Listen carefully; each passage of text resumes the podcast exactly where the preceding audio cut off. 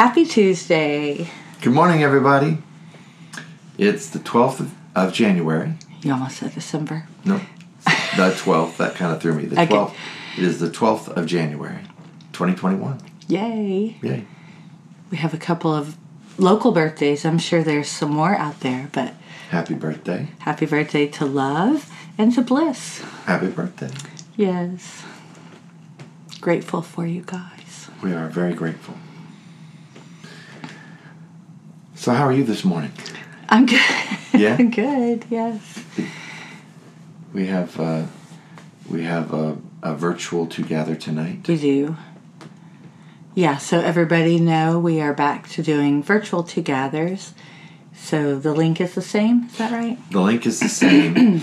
The password has been updated along with the year. Okay. So that's a cryptic message.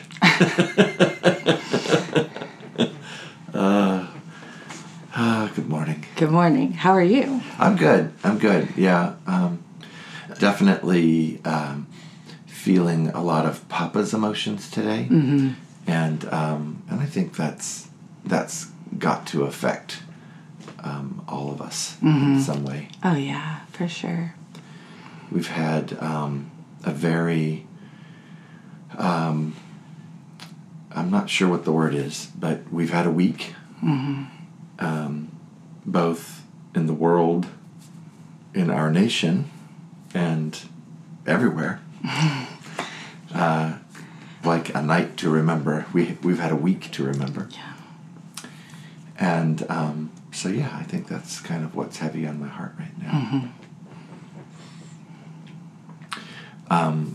We did our last podcast, I think it was the 5th, and then the very next day was Wednesday, and we know that listening to this podcast, we have people who are outside of the United States. Mm-hmm. And so we always try to keep our podcast's kingdom, because that's our hearts, all of us. Mm-hmm. But this is definitely a week where it's sort of impossible to recognize what has happened here in the United States last Wednesday. The thing that Papa said to me, and I've known this for months, but I've been just praying, about how it would turn out. I haven't been, trying to walk that journey with God and not have it be a journey of fear or any of those other things. Mm-hmm. But this is what Papa has been saying for months now. Regardless of how this election turns out, there will be violence. And I think if you really contemplate that, it's certainly the truth. I think there would have been nonviolent protests either way, and I think there would have been some reactions of some kind that caused violence, whether it was anger or whether it was this false sense of duty. And so I think a lot of people may have predicted violence on one side but not the other. But I feel very strongly that it would have been violent either way. And to see it happen as it did has just been a real tragic thing. And so whenever you hear a situation where there's an outcome that's been laid out, and regardless of the outcome, the desired end of, in this case, violence happens, it is by definition a maze. And everything that we've been talking about here for the last month and a half about mystery writers putting together that desired conclusion. And usually in a mystery, there's there's something bad that happens in it. And oftentimes, if it's a murder mystery, it's going to be violent. And that there's, you know, there's this culprit that is the person who done it, as we say around here. And all of these attributes are assigned to what's actually happening in the world right now. And it's just astounding to me to see such a blatant manifestation of the maze, and the maze using language of previous podcasts and August Rush, which might not make sense if this is your first podcast, but a maze is a fruit of the Phantom Zone. And so the imaginations that lead us to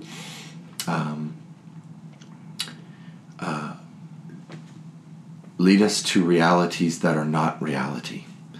And a maze is manipulation. It's simply taking us through a path that's seeded with these seeds of truth so that we're emotionally attached and we're angry and pointing at the seed of truth because this is something that's precious to us and we've really sown ourselves to this particular seed. And if someone is against that seed, they're against the truth, and that is just not the case because you have two seeds that have been placed in two buckets, or many seeds that have been placed in two buckets. And that way we are able to be manipulated. And this is where we are right now. And if this is happening in one country, it is happening all over the world. And I think we all, as people of God, get to see this and understand, that in the eyes of God, government is a servant of God.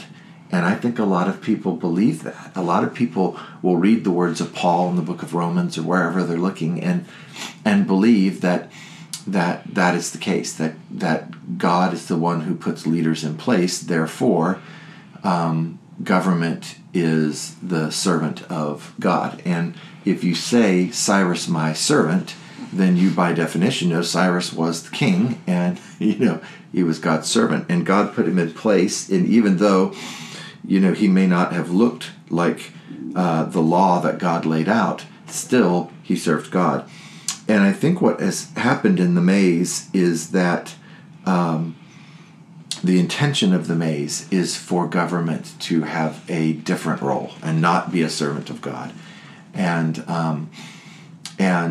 in one way or the other, it becomes a source. Either, again, bad things are happening, and we have been deceived into believing that the supply of bad things must be legislated.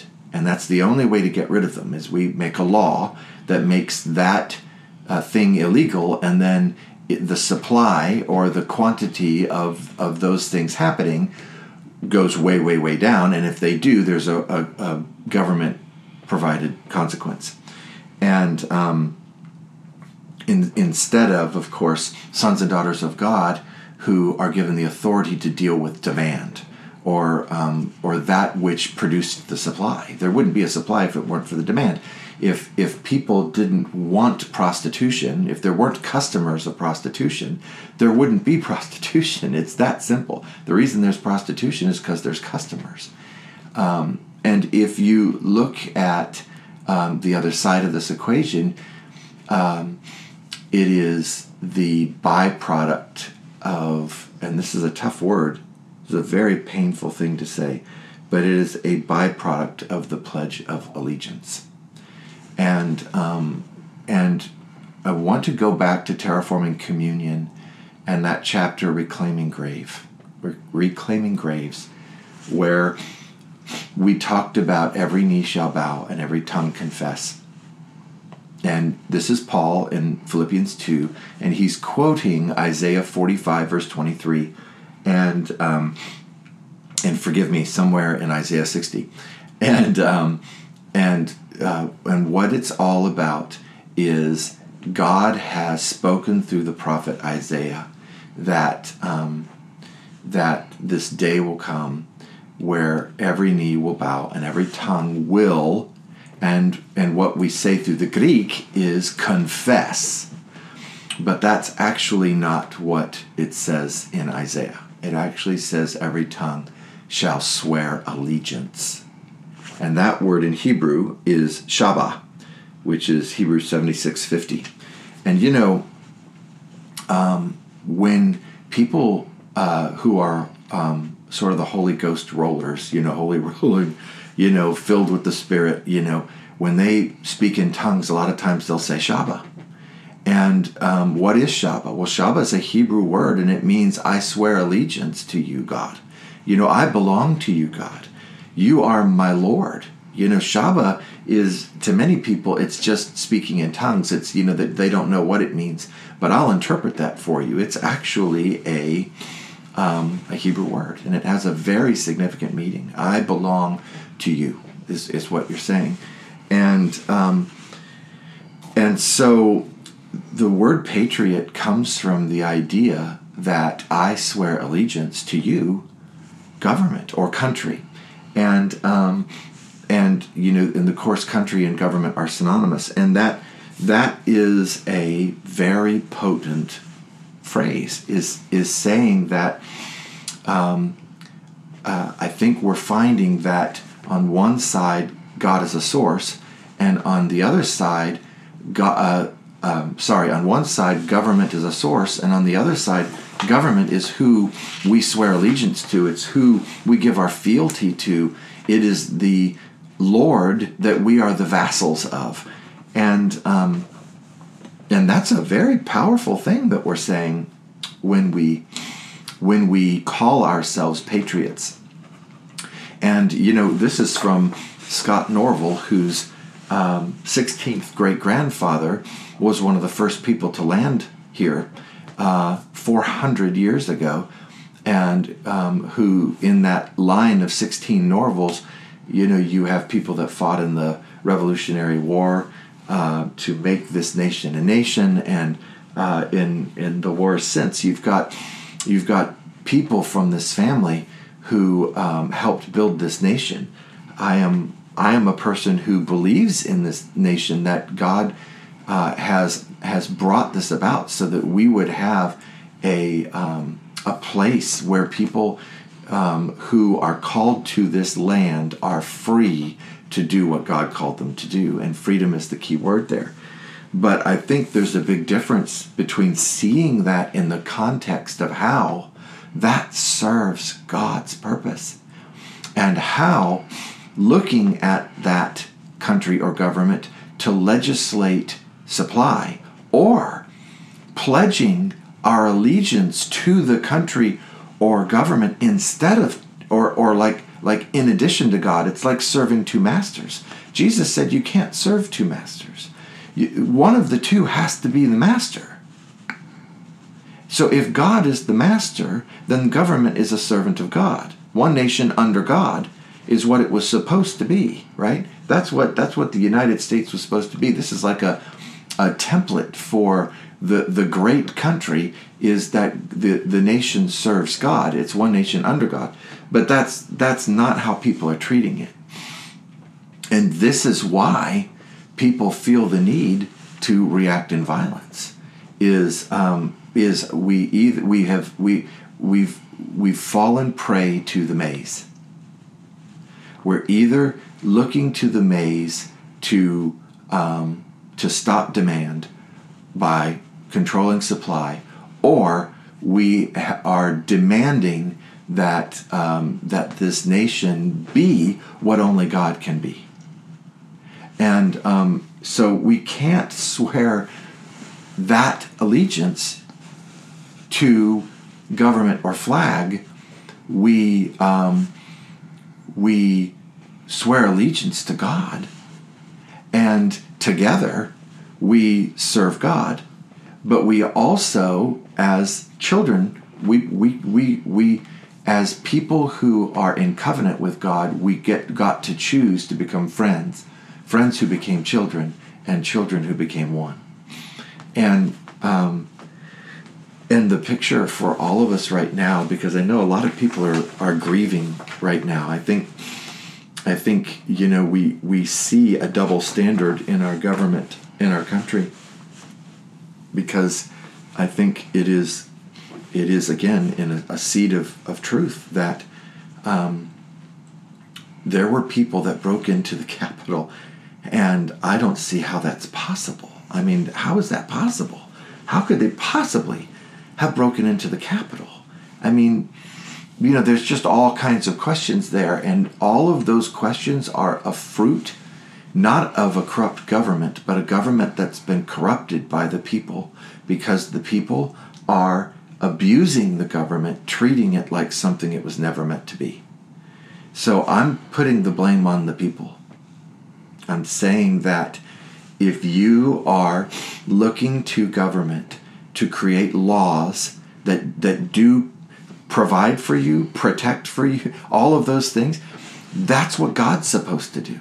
If you're looking to swear allegiance to this government as a patriot because that's the club that you joined, well, then you joined Christianity for the same reasons. You've basically turned Jesus into this club that I joined, you know, instead of saying, no, I have an intimate, personal relationship with God. Do we not see that this is out of order? One nation under God. That's what it was always intended to be. It was not intended to be the government is the God. And so I think that what we're seeing, and we can say this, probably apply this in many places, is we need to make our choice, because we're actually harming our countries worldwide. We're harming our governments. We're doing them an injustice by putting them in the wrong place. And so there is a terrible grief that's coming.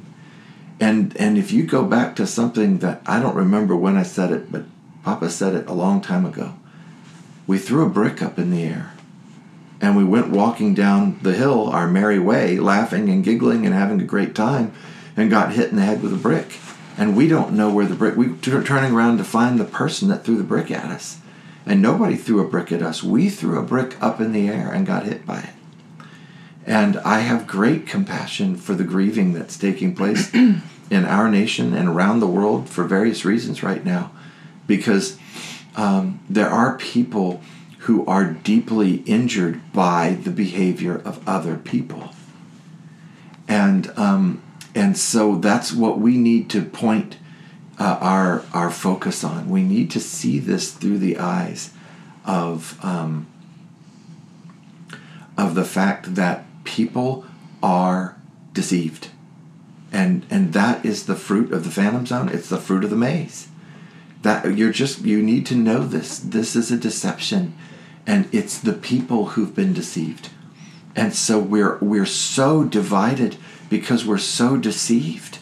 And we've got to get out of the maze. And the maze is a spiritual construct of the kingdom of selfishness. It is darkness. It is evil. It is all of the things that we know better. We know better. Greed is not God. Hatred is not God. Trusting in a source other than God, that's idolatry, people. Swearing allegiance to anything but God is idolatry. Our government was, our country was never meant to be an idol. It was meant to serve God. And it's out of order. It's just out of order. It's that simple. And it's our fault. We can't say, you know, that the system is corrupt. It's the people who have used the system for wrong purposes that corrupted the fruit. There's a tainting that's taken place. And it's on us. And so I think every one of us gets to choose now. Are we going to be the firstborn of this generation? who exits the maze, who exits the phantom zone, who leaves this deception, who puts God in God's place as our source of provision, our source of protection, our source of self-worth. You know, where does your self-worth come from? It better come from God. Do you see yourself through God's eyes? I mean, if we are this generation, then we should have the fruit of that from our choices. You know, God is our source. And God puts leaders in place because their role is to serve God. That's why God does that. And so, yeah, we need to be able to remember who we are. Remember that we're people of love, that we're called to rescue, to bring the fruit of love by the authority God's given us. We open the floodgates of provision. We go to Antarctica and find the storehouses that were buried under snow and hail and open them so that the world can have it. And that's the sons and daughters of God. We dismantle strongholds of hatred. We are the ones who dismantle demand for the things that are grieving people all over the world. And it's any person who believes in Jesus, has chosen relationship with God where they share their heart and listen. Any person who takes that risk of believing God so that God is their source of everything. Any person who has chosen to become one with God by laying down their selfishness. They are the ones who, in daily bread portions, will release light to the world, will dismantle these strongholds of evil, and will open the floodgates of heaven so that love is known around the world. It's not an esoteric club. It's not the third club. It's a covenant with the Almighty and us becoming who we were created to be. And we need to make that choice now, all of us, because this is, you know, this will either get better or it will get worse. And it kind of is dependent upon what choices we make. We need to make some choices here. And we maybe have some grief to process. We maybe, you know, have some emotions to deal with. And so let's go back to our Papa. Let's go to God. Let's sit in the light of his presence. And, you know, that word Shabbat has Shin, Beit, and Ayin in it. So you have revelation and purification. You've got covenant and one flesh. You've got the light and the eyes to see. And the eyes to see are the ones that know truth. And when the deception is this powerful, we need a little Shabbat. Mm-hmm. We need to swear allegiance to love, to God. And if we do, we're going to have revelation. We're going to have purification. We're going to become one with love through covenant. And we're going to have the light of his presence that we will have eyes to see in the deception. And we won't be deceived by this. That's Shabbat. That's the true allegiance that we swear when every knee shall bow and tongue confess. Every tongue will swear allegiance. Every tongue will Shabbat. And that's what we begin, so that the great multitude can come in. That Revelation 14:14 harvest that we've been talking about for 8 years now, however long it is, 10 years now. We are the ones that God is looking to. We're not waiting on God. He's waiting on us to respond. Get out of the maze. Get out of the phantom zone. And choose. Choose. Yeah, I think a question for each of us now is, do we believe he is faithful? Because, you know, I know one of the most potent things I think you have shared that impacted me greatly was just about The kingdom of heaven suffers violence, and the violent take it by force, and what that really meant and who the violent were. Yes. And it was the unfaithful, and it didn't mean the ones who didn't know God yet. Right. It is about those who know Him and aren't being faithful to how they know Him, and that can be any of us, you know. If we react to things and don't respond to Him, and so we're seeing a lot of violence, and so I can only see that as evidence of a lot of reaction instead of responding, and maybe in a core place, some of His people not believing He's faithful. And I think the past year, 2020, revealed a lot of that. That's why we were so inviting us to the threshing floor, to heart work, to being able to come to a place to brood and see where the chaos really came from and those kind of things. Because I'm hearing now, just in different ways that it's coming about, that there's been a real surfacing of anger at Papa. Mm-hmm. It's true. And in the stories I've gotten to hear, it's because something looked different than what a person thought it would, and they can't quite reconcile it.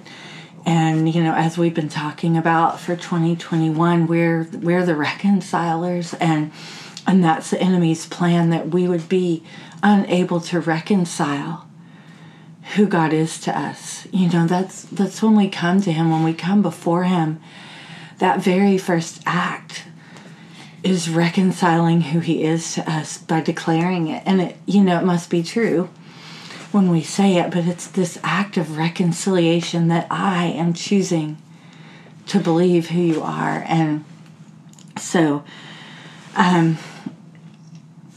yeah, I feel like I could just sit here and sob for a little while over the, you know, the events of past months, not just the past week, but I'm really grateful. You know, so Tuesday we did the podcast, and then I feel like we just got to have this preparation, and I hope those of you that were getting to live stream last week recognize this preparation too. I'm so grateful for the Blue Army. They are not idols to me, but they are heroes because I know them. I know how they live. I know what they choose. And I know that coming public with what they believe about the Lord, about Papa and Jesus and El Shaddai, that's an alabaster jar every week that they break open and wash His feet with.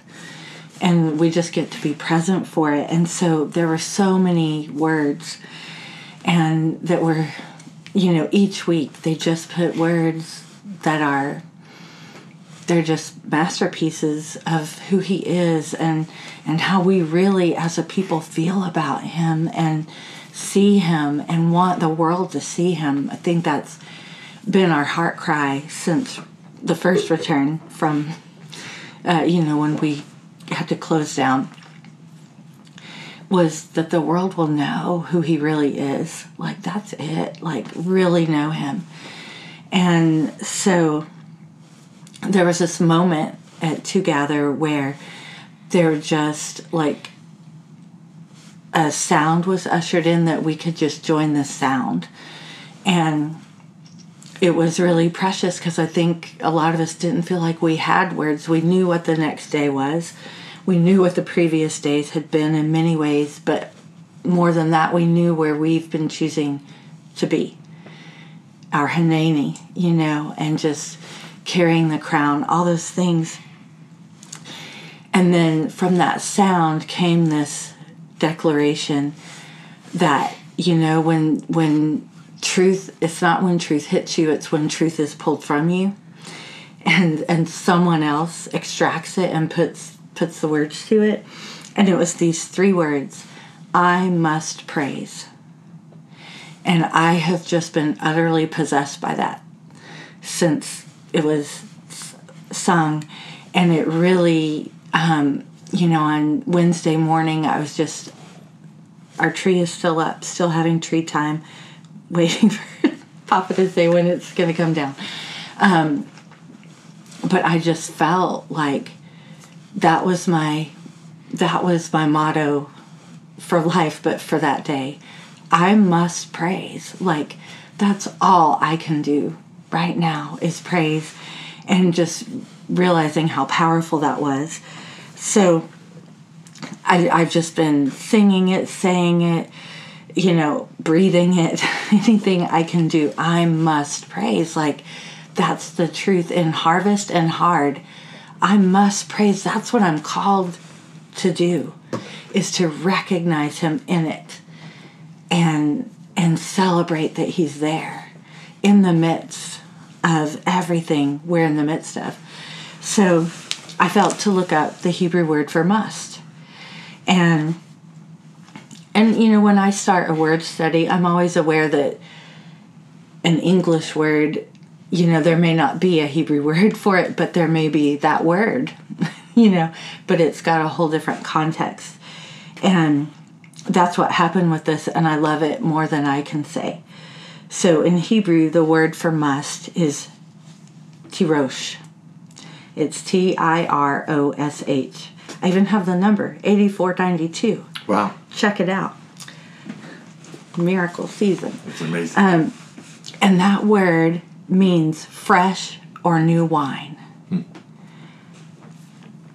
And so it means to be entrusted, to seek, to bring fame to him. And at its core, it's fresh or new wine. So go to gather, and it's being sung about, I don't just want a grape. I want the wine. I want to wait with you for the wine you intended. And so that I must praise is about that. It's about waiting with him, for praising him for the fullness, though I haven't seen the fullness yet. Praising him for the fullness because I believe he's full. I believe he is the harvest. He has the harvest in him. So that word tirosh comes from a root word of yarash, which means fresh wine, new wine, the entire cluster, not just one grape. It is what is required to make wine. So it is found in Proverbs 3:10, where it talks about your vats will burst open. There will be new wine. Your barns will be filled with plenty, and your presses will burst with new wine. And I'm just getting messed up by it because we've just come from threshing. Yes. Right? We've just come from the threshing floor where we have all kinds of grain, free of chaff now. And now he's talking about the wine, and it, this is the wine where he speaks of in Genesis 27:37. He talks about, with grain and new wine, I have sustained you. Mm-hmm. This is a God talking to us about sustaining us, being our provision, being our possession. That word tirosh means to take possession of. That's why I'm so possessed by this phrase, because it's what I get to possess. I get to possess praise. And the truth about the word tirosh is it can be about waste or it can be about harvest. The difference is our choice. The difference is our choice. So tirosh, it's before fermentation happens, and it's considered a sign of harvest. So our praise is a sign of harvest that's coming. It's the sign of not just what he's done and what has happened. Praise can't just be that. It is the signpost of what is coming, what we believe of him and what he's doing. And again, it is the wine that comes from the entire cluster. Not just one grape. They are not separated. It's the entire cluster is put in. And so then praise. You know, we've talked about praise so many times, and we've gone through the different words for praise in Hebrew. But I'm going to focus on the ancient word and the real root word of praise. So it is halal, H-A-L-A-L, and it's a picture of a man with his arms raised up, looking and pointing at an amazing sight. One of the letters is the shepherd's staff. It's used to move the flock towards a direction. So together it means to look toward a sight. So what if we're the sight the world gets to look to because we must praise? We know there's something to possess. So the ancient word is look toward, and actually this word halal is the word for thee. And so it's so specific about what you're looking toward, towards one thing, one focus, one aim, one pursuit, one posture. So in like if you had the word bait, which is house, in Hebrew, if it had the before it, or it'd be ha, bait. So it's two words, but it takes that root of halal. It means to look towards a specific house. So it means to look towards what you're of, to look towards where you're from. And we're not from here. We're from there, from his house. And so halal also is the word for the North Star. It means to shine or to be unveiled. So the North Star is always in the same location to guide. And it's a light that is looked toward for direction.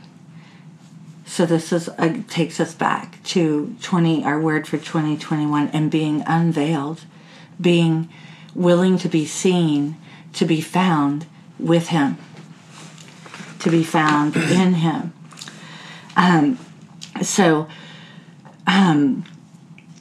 All of this, as I was just looking at praise and just rebuilding and storing, I just was led to Isaiah 60.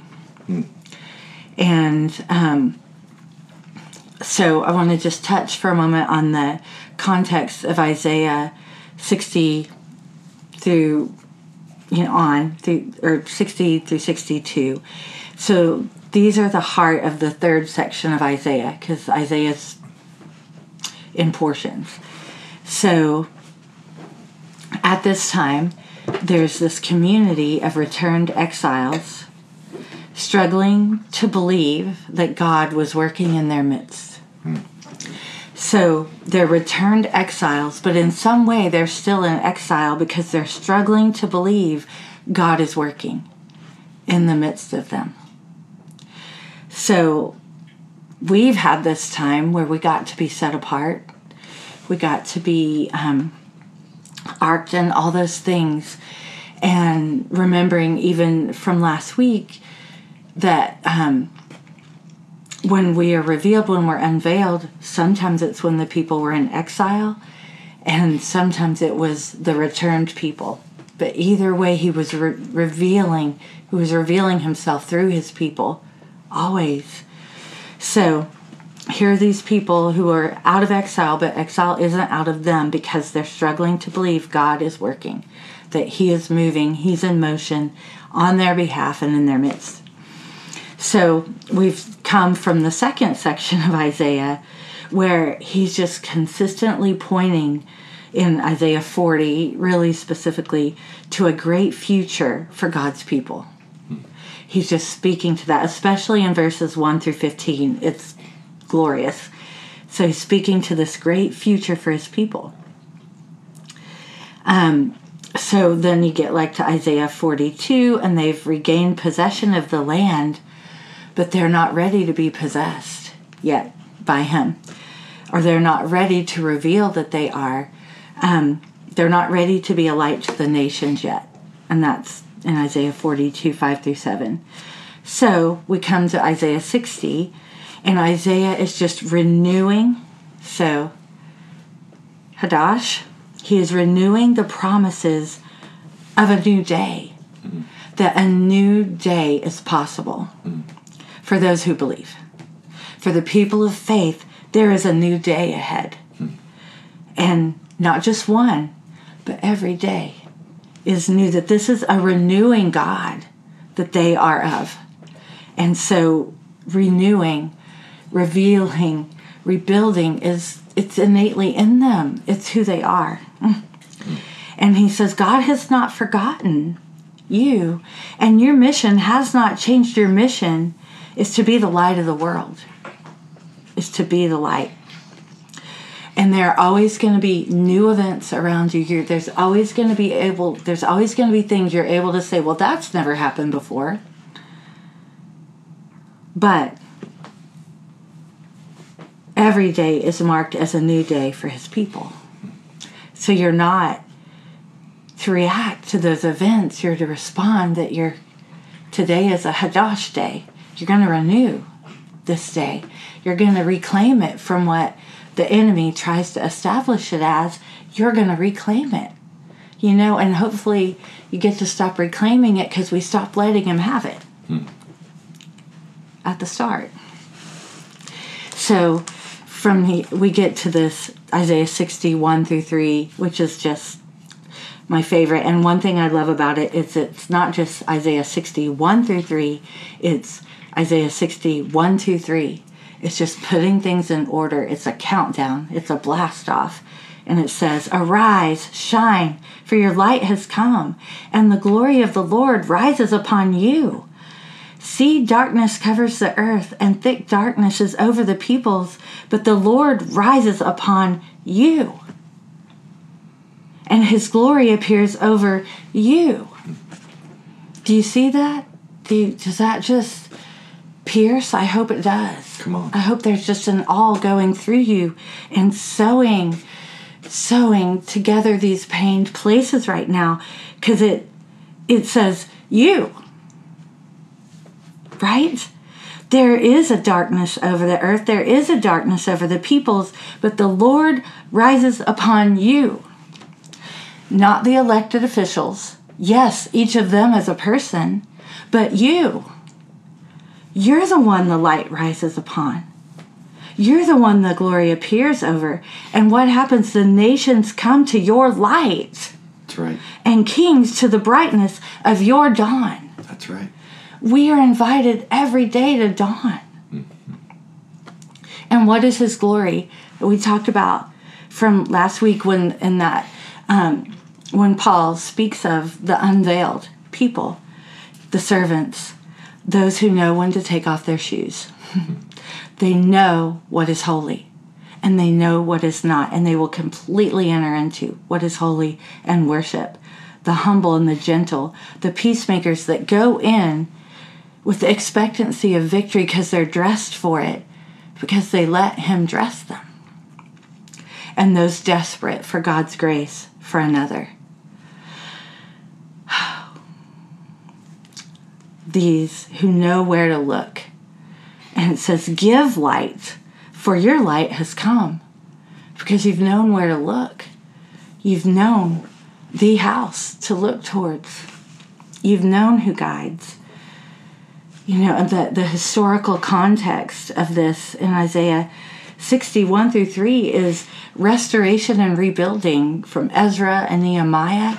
That's what this is speaking to. This is for us right now. And then you get to verse 16, and, this kind of goes back and forth, but then this speaker is identified as Papa. So we come from Isaiah 40, where there's all this anticipation of God's coming to restore justice to the land. But understand this anticipation was that he had already come. This was an accomplished arrival. It's a verb, so it's already completed. This is, your God has come, not your God is coming. So then in verses 15 through 18 of Isaiah 60, it's speaking to, you know, I know how you felt and how you've been seen and how you've been viewed, but I will make you the everlasting pride and then the joy of all generations. I want to be the joy of all the generations to come. Oh, I so want that for us. You will drink the milk of nations and you will nurse at royalty. And I could do a whole thing on that. I'm going to leave that alone, probably come back to that another day. Then you will know that I, the Lord, am your Savior, your Redeemer, the Mighty One of Jacob. So in studying, I learned that whenever Savior, Redeemer, and Mighty One are used together, what this means is so that all humanity will know. Not just you will know. All humanity will know that He is God. And that word know is the word we know for know, yada, to be intimate with. Then you will be my intimate ones. You'll be revealed as the ones who know me, as the ones who can only do what you do because of me. That's right. Ah, the mighty exploits. There'll be no doubt on that day what is real and what is not. There can be every magician pulled out of every nook and cranny. It will not matter because those who know him are the only ones that can reveal him. I will make peace your governor. I will make peace your governor and righteousness your ruler. And then in verse 16, and this is Papa talking, no longer will there be violence in your land, nor ruin or destruction in your borders, but you will call your walls salvation and your gates praise. You guys. So let me tell you something about that word land. It is Eretz, which is earth, you know, geography, nations, all of that. It also means close family. So not only will this not be in the earth, it won't be in your family. And borders is your extended boundary. So everything, every place you will project him to, every place you will reveal him to. And that word salvation means there will be no theft of peace. You will call your walls peace. The saved will praise. So those nearest to you, those closest to you, and those you have not yet reached will be impacted by this. And your walls will be called salvation and your gates praise. And the gates are us. We will be called praise. So remember this, throughout Isaiah, this entire time period of Isaiah, Israel just faces one crisis after another. One after another. The world and all its events and all its happenings are just moving at this dizzying pace. And when Isaiah's talking to the people, they keep getting lost in the clashes of power. You know, and all the ruling powers and this nation, this king and that king, and they start to feel, they just feel powerless. Yet, Isaiah won't stop saying this unwavering, he just keeps proclaiming this unwavering message of him and other prophets of that time, of that era. God is still Lord. And he's Lord of all of his creation. Not just a portion of it, all of it. And he can work in and through darkness. He can work in and through darkness. So, you know, in this particular time, you know, the Israelites got a glimmer of hope from the king of Persia, you know. But that man was moved by God. And so it was the Lord who was using every event for their salvation and their praise. So the saved would praise. So, you know, years ago, we were talking about a president and praying, because we do believe we get the privilege of praying for the natural government, because that's part of who we are as his government. And so this word was being said by many over the current president. And this was a few, it was Barack Obama, so I'll just say that. So prophets, all these people were saying he was a Cyrus, and I don't know where it is. It might be in Cessors, but I shared about it because we so want the concluded version, or the version of our drawn conclusion in matters of state and nation and, honestly, our lives. We want to see what the conclusion we've drawn drawing near, instead of walking through the completion of what he's doing at times. And that can really come to play in elections and with presidents and governments and governors and mayors and all that kind of thing. So at that time, I just shared about Cyrus that at the beginning of his reign, he didn't know God, but he came to know God throughout his reign. And he was used by God because he came to know God. And so he was called God's servant, but he went on to be called God's friend. And it didn't go past that in the text that we have, but it definitely says he went from servant to friend. So that means the things of God became important to him as a servant, and he found a place of rest with God as a friend. That is so powerful. And it wasn't all wrapped up in a package on the front end. And there were people, God's people, who were part of that, that relationship and that change. Cyrus, whenever he would occupy a land, he would go into the land and he would learn about their gods and their ways, and he would not necessarily adopt them, but he would come to understand them. And it was because of that that he read these prophecies of a Savior to come. Generations and generations before his earthly coming. And he was very taken with that, and he began to know the God of that Savior. So, I've really been asking Papa when to share this, because I know it might not be popular just yet. Hopefully ever it will be. But every time there's an administration change, or even if the current, I'm just going to say president, but it works this way with governor, mayor, you know, wherever, he's having us pray.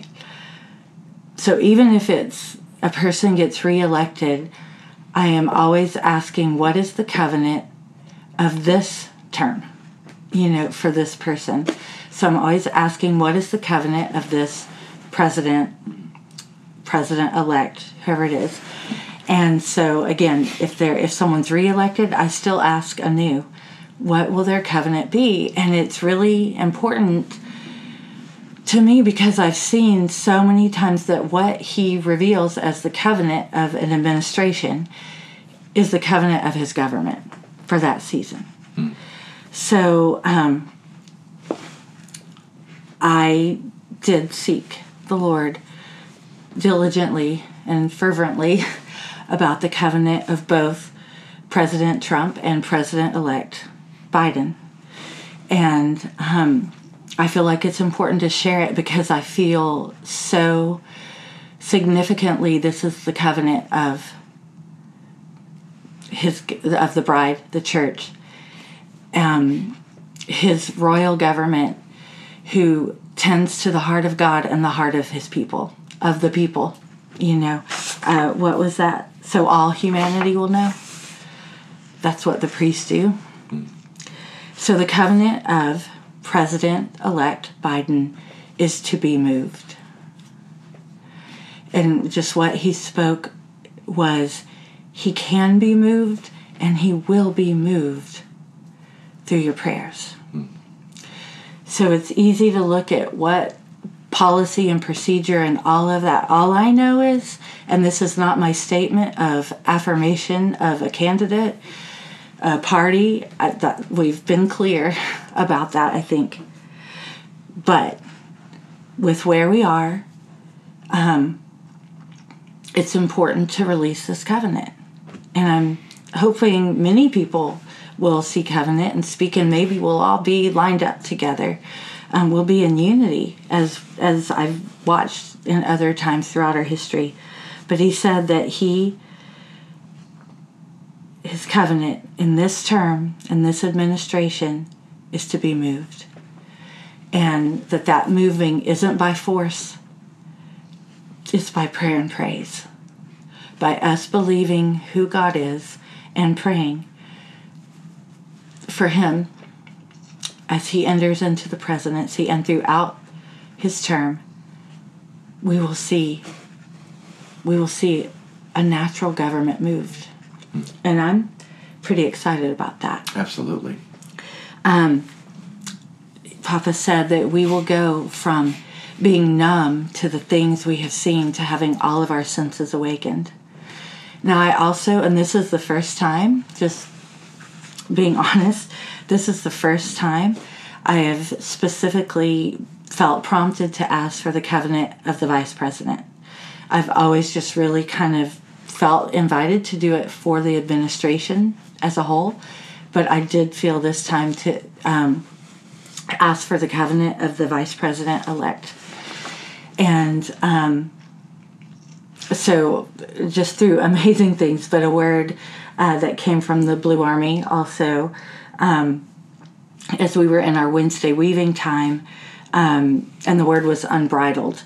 And so when I got to the roots of that, I found that in Hebrew, the root of it was to create. So I found that another covenant of this administration is to understand in order to create. And that understanding will come from our prayers and our purposes and us taking our role truly as government. And these things that have been proclaimed and talked about and shouted about and a lot of different things as important to our hearts, we get to live those now. We get to live those fully and put motion to our verbiage. We get to put meaning to our words now and not let those be careless words. And so last thing, and this will probably seem silly, but as we're getting, we'll be getting to come from the ark, I just really have been like, Papa, how do we start this? There's so much hate. There's so much violence. There's so much human unkind right now. What do we do? And he just reminded me of a movie we've talked about before, but Evan Almighty, because it was a movie people told us to go see years ago because it was just a comedy and we just laugh and get a little, break. And we cried through the entire thing because it was our story at that time, because it's when we're quitting the job, or it was actually before quitting. Right when, the summer I'd quit. But Paul had been invited not to cut his hair, not to shave his beard, and he's still working, and everyone is just like, what is wrong with this guy? And then Evan Almighty, he actually would shave, but it would just grow back. It was awesome.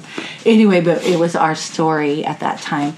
And so one of the things from that is God in the movie. It's Morgan Freeman. And he's talking to Evan. And they've had the ark. They've built the ark. They've ridden through the ark. They've come out of the ark. And now God is explaining to Evan what the ark means. And he said, acts of random kindness. And he drew it in the dirt. He spelled ark. And I know how, I don't know, naive that sounds and simple that sounds, but I actually believe it could help return us to his heart, to just find ways to be randomly kind, to just be kind in the most random moment, to the most random person, a person you know and love, a person you don't. That's the Isaiah 60, you know, the verse 16, to those near and those far, to those you know and those you don't. So I'm going to be living this. I invite anyone that wants to live it with me, along with praying and praising with all we got. Love is patient. Love is kind. Mm-hmm. And random acts of love, you know, might be being patient. Yeah. When no one else is. Being selfless when no one else is, trusting when no one trusts, hoping when no one hopes. Mm-hmm. You know, not keeping a record of wrongdoings mm-hmm. when everyone else has a tally. Yeah. You know, there's just so many ways that we can express who Papa is, and the world will see it. Yeah. And while, you know, while it's true that the grassroots concept is that, you know, it'll never happen if one person doesn't, we want, so we get to do that. But I actually believe that that's one of the incredible realities of being maturing sons and daughters of God, is when you choose those moments of love, mm-hmm. that the ripple across the world affects everyone. Yeah. Yeah, because the greatest way for us to move a government, to move an administration, or move a man or a woman, is to be moved ourselves. We can't move anything. We will try to shove it. We will try to bulldoze it. We will try to take a shovel and dig it out, or dynamite to blow it out. But if we're moved, anything can be moved. Anyone can be moved. If we're moved by God, we're going to know the thing to pray. We're going to know the thing to do. We're going to know the place to speak truth. We're going to know the thing to vote for. All of that. We're going to know because we know Him. And so the greatest way to move anything is to be moved ourselves. And I'll share just... because I do believe it's kind of like, you know, in a marriage, when two people come together, they both have a covenant, and it creates a covenant. I do want to share what I heard for President Trump, had he been reelected, though in my heart, this is still a covenant for him, that I will pray, and that was to go for the one. And so I think we have the invitation to go for the one and to move many, you know, and they complete each other. And I guess the way I was kind of seeing it this time is, you know, back in a day, whenever that was, many days ago, you know, the person who didn't win the most votes in the election was the vice president. So I'm like, I'm just going to vote. I'm just going to vote in my prayer. I'm just going to complete the covenant that way, because we've been talking about that for so long, the one and the many, and it's both. And so we can complete that covenant all around. Yeah.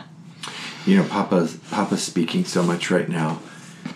There are probably 20 things that you just said that I could respond to, that I could say something about. It's just, I'm actually like, you know, it's just understanding to what degree Papa is speaking right now. Mm. He is calling to his people, you know, to be who they were created to be, and yeah, we're going to pray for many people around the world, but we're definitely going to pray for our leaders to see those covenants completed. Yeah. And, you know, if you can lay down all the things you've been clinging to or fighting with in this whole experience we've been in as a nation, as a world, you know, we're not asking you to scrub the tile with your toothbrush or the toilet.